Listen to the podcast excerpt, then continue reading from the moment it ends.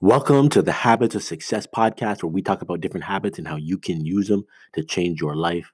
My name is Ian Warner, and I'm your host. And today we're going to be talking about marriage habits.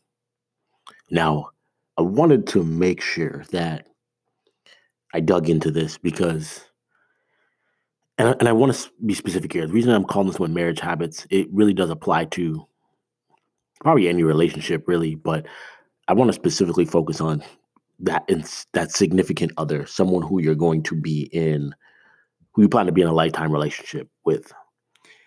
And the reason why this is one of the most important ones to focus one is uh, focus on is because it has uh, the most dire co- consequences. I would say when relation when your relationship breaks down with um, other people, people even in your family, I think it's a lot easier to fix.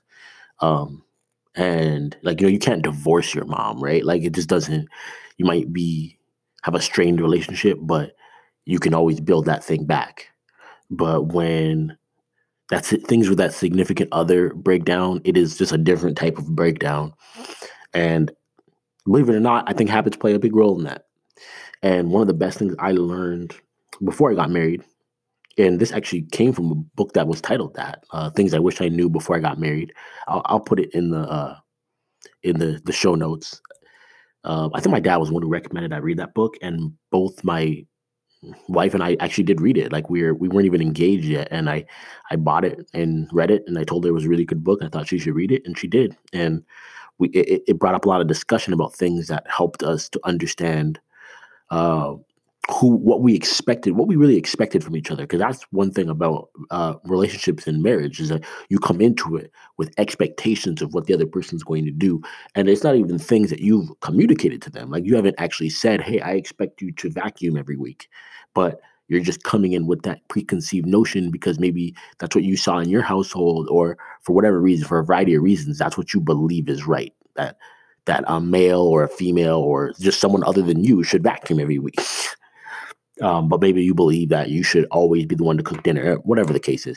But these are things that um, they really come from habit, right? It, it's something that you've seen done over and over and over and over again, and it's burned into your subconscious that this is the way this thing should be done. And even from just being with the person, right? You you see that every time you're with them, they always open the door for you. They always uh, are the ones to have breakfast ready for you. They always are the one to clean the bathroom. Like there's like these little things that you think aren't aren't going to be big things, but it, they become expectations. These habits that you've developed, they become expectations. Maybe you kiss them goodnight uh, by kissing them on the forehead every single night, and then that becomes the expectation. And where the trouble comes is when those expectations um, aren't being met because things are changing. Like maybe you had a kid and all of a sudden, I'm too tired to kiss you on your forehead at night. Or maybe um, you moved to a different place and or got a different job and it's a lot harder to be home for dinner. Or like there's this example after example, and then all of a sudden, something that was never clearly communicated and said, hey, the, that habit that you have of continually doing this thing, I really love that. And now that you stopped it, it's causing problems for me.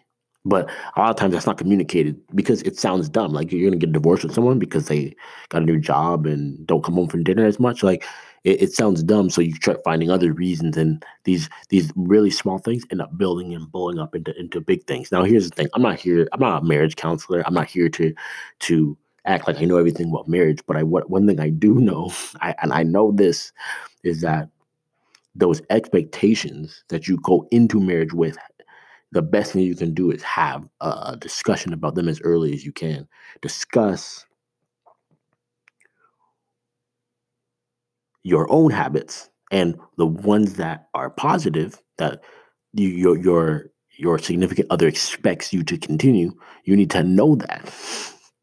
And the ones that are negative that drive them crazy, obviously, you would like to know that as well so that you can work on changing some of those habits as well. And this should be something going like both ways. Like it's not just one person making a change. Both people should be uh, trying to make a change for for the better. Um, I think the other thing that is tough about marriage is at the end of the day, um, this is a lot easier to know before you get married because you have to also have to have the understanding that you're marrying the person for who they are and they might never change that's one of the toughest things to see is that a lot of people want to be in relationships. They want to marry someone for maybe like their potential or what they could be 10 years from now or whoever they could become. And the reality is that nothing is guaranteed in life. They may not come become that person. They may stay the exact same uh, for the rest of their life. And you have to um, just yeah you just have to go into understanding that. So but um, this is where the intersection of well these habits that you developed they start to bleed into like they become your life. So because you're getting married and you're sharing that life with someone else those habits will affect somebody else. And a, lot of people don't think about that. So even if you're single now and you're starting to build certain habits you have to understand that's going to if you want to get married that's going to affect someone else. So for me for example i work out every single day. That that affects my wife because we have we have kids. So if i'm going to the gym well that's an hour that i'm not at home. Like she's all right she's fine with that because when she met me i was a d1 track athlete. So it's like she she's used to seeing this. This, this isn't anything new but regardless it's still thinking about how do these individual habits that i've built over these years how do these affect another human being? How does taking an hour to read every day that's why i don't read as much every day because like it's just i don't i don't feel good reading for an hour when you know my family needs me, I could be spending that time with my family. and that's why I'm not on social media because I don't feel good about being on scrolling through Instagram for 40 minutes a day when I could be spending that time with my kids. So I, I think about these things in a, in a different way. And it's like if I'm going to invest in building a habit, it needs to really, it needs to really come with some benefit. It needs to really be something that's going to um, sustain my life, that's going to increase my happiness, decrease stress. Like there, there needs to be some real, tangible uh, uh, benefits to uh, work on this habit because it's taking away from family, right? And maybe that's not how you think about it. That's like that's, that's fine. You don't have to work. You don't have to operate about in this in the way that I do.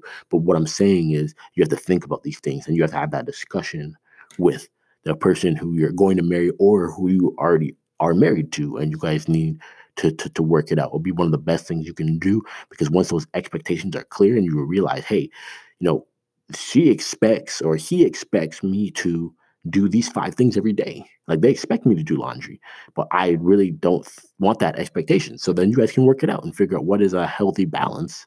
Um, and like and like bring it really bring it down to the percentage. Like when when my wife and I were getting married, I think what we did was it was like breakfast I would make 80% mm, of the time. Lunch was like 50 50.